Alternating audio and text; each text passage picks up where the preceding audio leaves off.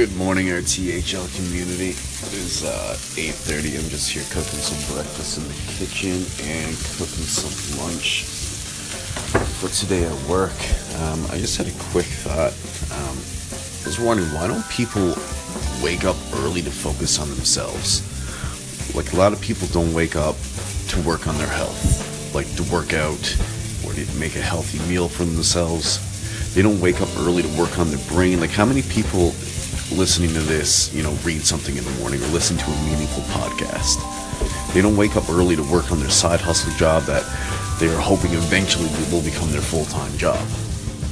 Yet, when it comes to work, when it comes to a job working for somebody else, we have no problem jumping out of bed 20 minutes before the shift starts, grabbing a two minute shower, hit the McDonald's drive through, and run a few red lights to make it to work on time.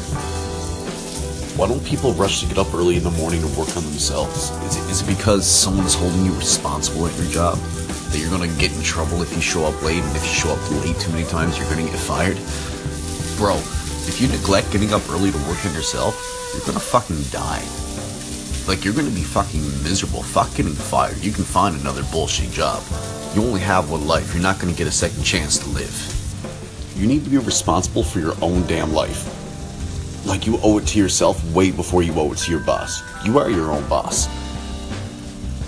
Before you become selfless, sometimes you need to become selfish. Like you can't give your boss the best performance if you don't work on yourself. You can't give your best friends your best relationships, or your spouse and your family your best relationships if you don't work on yourself. We spend 8 to 10 hours a day working for somebody else. When you take the time to work for yourself, seriously. If you showed that much enthusiasm to work on your own damn shit, you'd be a lot more happier, trust me. Like, the early bird gets the worm. Those cliches are so real. Rich thoughts, happy lives.